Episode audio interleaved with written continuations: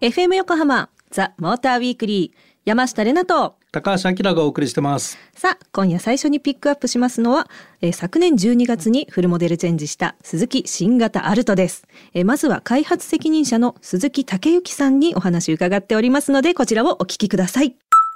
新型アルトのチーフエンジニアをやっております鈴木武之です。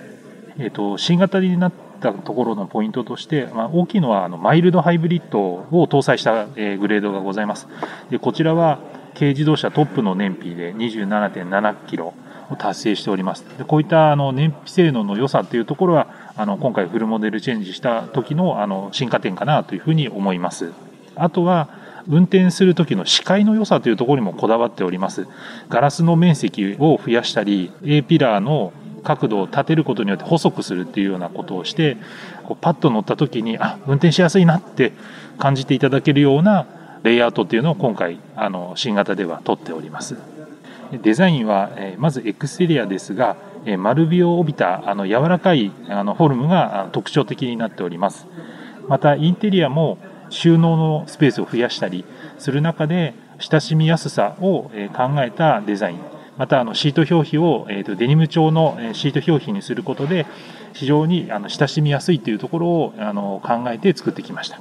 えー、とこのアルトは、え、なるべく多くの人に乗っていただきたいなと思っております。運転があの少し苦手になりつつあるような方であったり、また新しく車を買われる方にとって安全というところが小さな車でも大事になるだろうと考えております。今回は先進のあの予防安全技術、鈴木セーフティーサポートを全車に標準装備しております。また、えーと衝突時の乗員の保護を考えて、カーテンエアバッグであったり、サイドエアバッグといったエアバッグを充実して、6エアバッグをも標準装備しておりますので、安心して乗っていただける車になったと思っております。はい、鈴木さんありがとうございました。あきらさんはマイルドハイブリッドモデルに試乗されたそうですね。ああ、はいはい、乗ってきました。あ、いいな。鈴木アルトっていうと、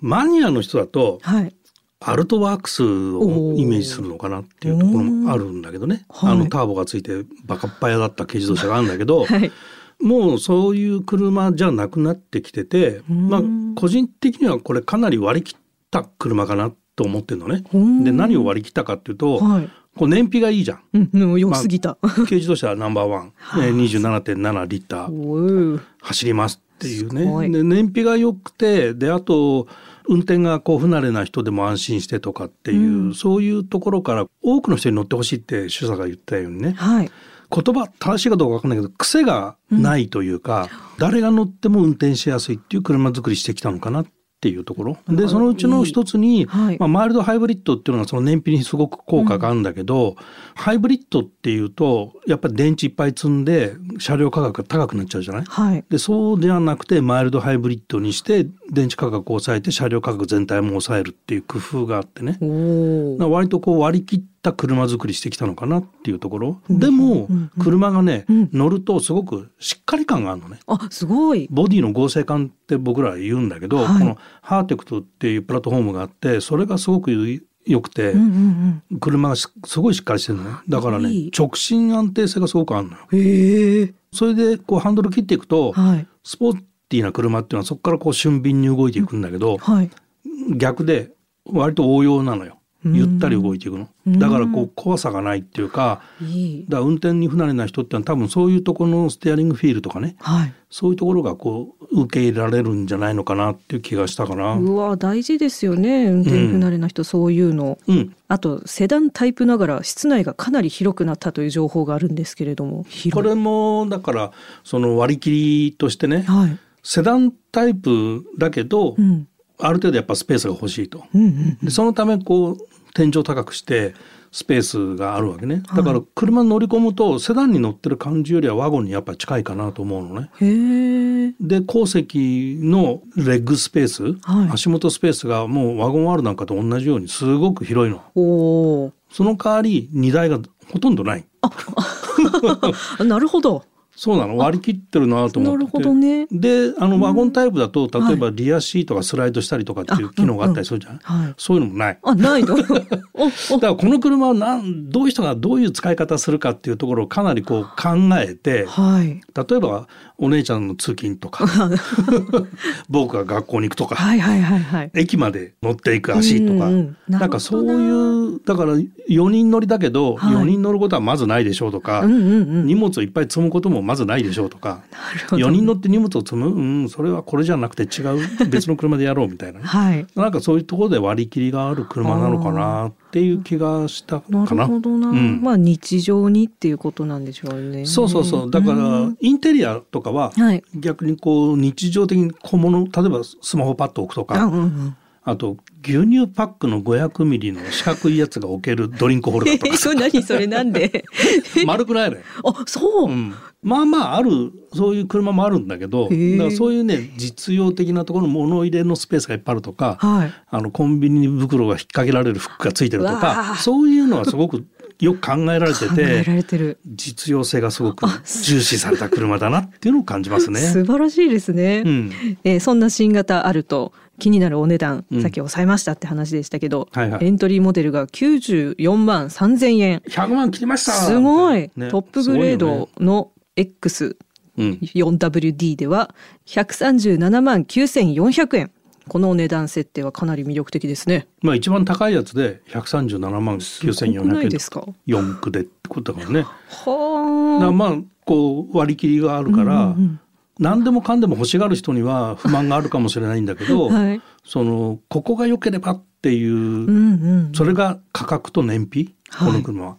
それとユーティリティっていうところと、うんうん、でそれでいて安全装備ばっちりですっていうところ。良いですね。だから車に求めるものが明確に分かっ、うん、自分で分かってれば とっても合致しますと。なるほど。刺さる人にはドストライクですね。ドストライクですね。なるほど。パンチが効いた走りが欲しい人はワゴンあれ。なるほど。うまい誘導でございました。はい。はい、えー、ではそれではね、レナの勝手なイメージで、えー、まとめさせていただきたいと思います。この時間ピックアップした鈴木新型アルト。聞いてないのに何食べたよとかここ行ったよってやたら報告してくる人が乗っていそう。FM 横浜ザ・モーターウィークリー山下れなと。高橋明がお送りしてます。さあ先ほどの鈴木新型アルトに続いてこの時間はマツダ新型 CX5 をピックアップしていきます、えー、今回は大幅商品改良ということでフロントとリア周りのデザインが変更されとってもスポーティーなスポーツアピアランスと私たちが試乗しましたフィールドジャーニーが追加されました今回の大幅改良で乗り心地がかなり改善されたということみたいです。うん、ね、あのマツダっていうメーカーは、はい、その大幅商品改良って今回言ってるんだけど、うんうん、まあ普通マイナーチェンジとかさああそうだ。言うじゃない、はい、何年かに1回、うんうんうん、でもマツダってなんかね搭載できる技術がこう確立した時点でどんどん投入していっちゃうだからそれを商品改良って言ってるんだけど、はい、そういう考え方でやってるんであのスバルなんかもそれに近くてこう毎年イヤーモデルが出るの。その年その年改良していってるわけね。あそうなん。そうそう知らなかった。でまあだからマツダはその不定期なんだけど、はい、商品改良が頻繁に行われてて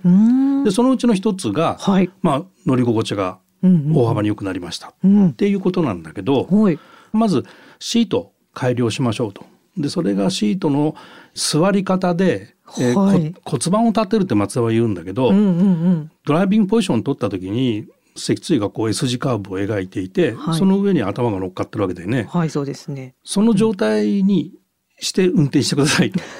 要はふんどり返って運転する。片手こうね、肩ダメですよね。ちゃんとね、運転しましょうね。はい。で、昔の車ってなんか乗ってる時に横向いて運転してたりとか 多かったでしょそういう人って、ね、あれね、うん、ちゃんと座れないシートだったっていう逆にやり方すると。ずっと疲れちゃう。で正しいその S 字カーブの上に首がの、あって頭が乗っかってれば疲れない人間はね骨格的に。確かにでそういうシートになってなかったってかつての40年前とかそういう車は。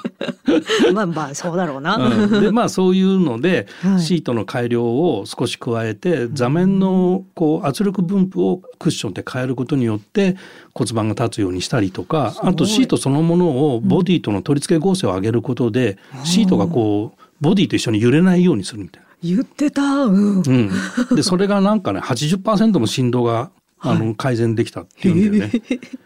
ほぼほぼじゃないですか。でそれと、はい、あとボディ本体なんだけど、うん、ボディにあの松田はねナンバー3クロスって言ってる部品があって、はい、左右をつなぐ、うん、あの保護パーツみたいなものをイメージするといいんだけど、はい、でそのナンバー3クロスっていうのは前から3番目って意味なんだけど。なるほどなるほど。でその3番目のところがそのロードノイズだとか振動とか、そういうところの発生源になりやすいっていうのがまあまあ分かってると。うんうん、でそれをどうやって吸収するかでこれは完成車をベリッと全部剥がして、うん、ホワイトボディの状態じゃないとできない作業なんで、うん、生産ラインを作る段階で手を入れてるってことなんだけど、はい、でその減衰ボンドをで接着される部材っていうのを今回投入しましたと。だからコンクリートコンクリートアスファルトのざらつきのある路面で乗ると比較試乗したと思うんだけどしましたね。全然違ったでしょ、うん、変わる前の車のイメージは菓子折りを入れるああいう平たい箱だったんです。うんうん、で新しく商品改良したやつに乗ったら、うん、ケーキを入れる箱に変わったんです。っていうのをあの本当にすぐ感じたので、うん、だから誰が乗ってもきっとご実感いただけるんじゃないでしょうかね。うん、あと粒皿っていう言い方するんだけど入ってくるロードノイズの音、うん、それがすごくまろやかになってて抑えられてたでしょ？はいそうでしたね多分、うん、多分。えー、それでえっとあそうか。今回試乗したフィールドジャーニー、うん、フィールドジャーニーってもどういうモデルになるんですか？あこれはねオフロードの,、あの得意とするモデルで、はい、あのまあ CX5 っていう車が北米でもねすごく人気で、まあ、ある意味マツダの主力車種なわけよ。はい、で北米ってこう都会であってもちょっと走るとすぐにオフロードが出てくるわけ。で荒野。荒野ですね。でだだっ広い。はいはいはい。でもう100キロぐらいで走れちゃう。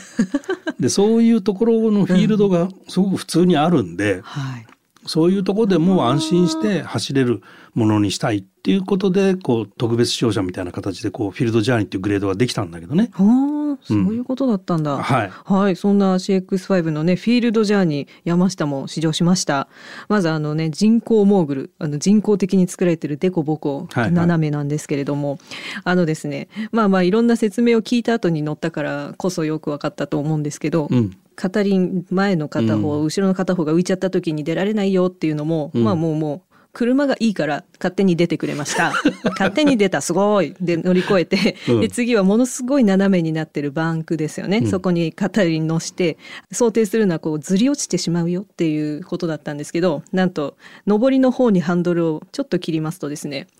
立ち泳ぎしてくれるみたいな感じ泳ぎで言うと、うんうん、っていう感じでステイをしてくれるんですそこで。ああ素晴らしい。すごかった、はい、なるほどって思ってそれは車がいいから。誰でもできる。そんな感じでしたね。はいその、ね、はい、車がいいっていうのが、まあ、今回のその商品改良の一つ で、あの、ドライブモードが変わってね、はい、ミードラって呼んでくださいって。そうそう。MI ドライブ。MI ドライブ。はい、ミードラです、ね、ドラミちゃんかなって一瞬思いましたね。ミードラです。はい。これドライブモードって、うん、まあ、よくあるのは、エコとコンフォートとスポーツみたいな感じに分かれてて、うんはい、車のキャラクターが変わりますっていうのが、まあ、ドライブモードだよね。はい、マツダはね、こういうキャラ変化を狙っってるんじゃなくてどんな場面、うん、どんな環境でも、マツダらしい走りがさせるには ドライブモードを変えれば走りますよっていうだからオフロードになってオフロードハイスピードで走りたかったら、オフロードモードにしてくださいと。でエコモードがないのね。なかった。でノーマルが最善の燃費を出しますっていう考え方なわけ。でスポーツってのは例えばあのワインディング行ったりとか、はい、こうドライバーがこうレスポンス車のレスポンスを早くしてほしいみたいな、うんうんうん、そういう時はスポーツモードにしなさい、はい、してくださいみたいな、うんうんうん、でそういうのが選べると。で、うん、スポーツモードもディーゼルにはついてないのよ。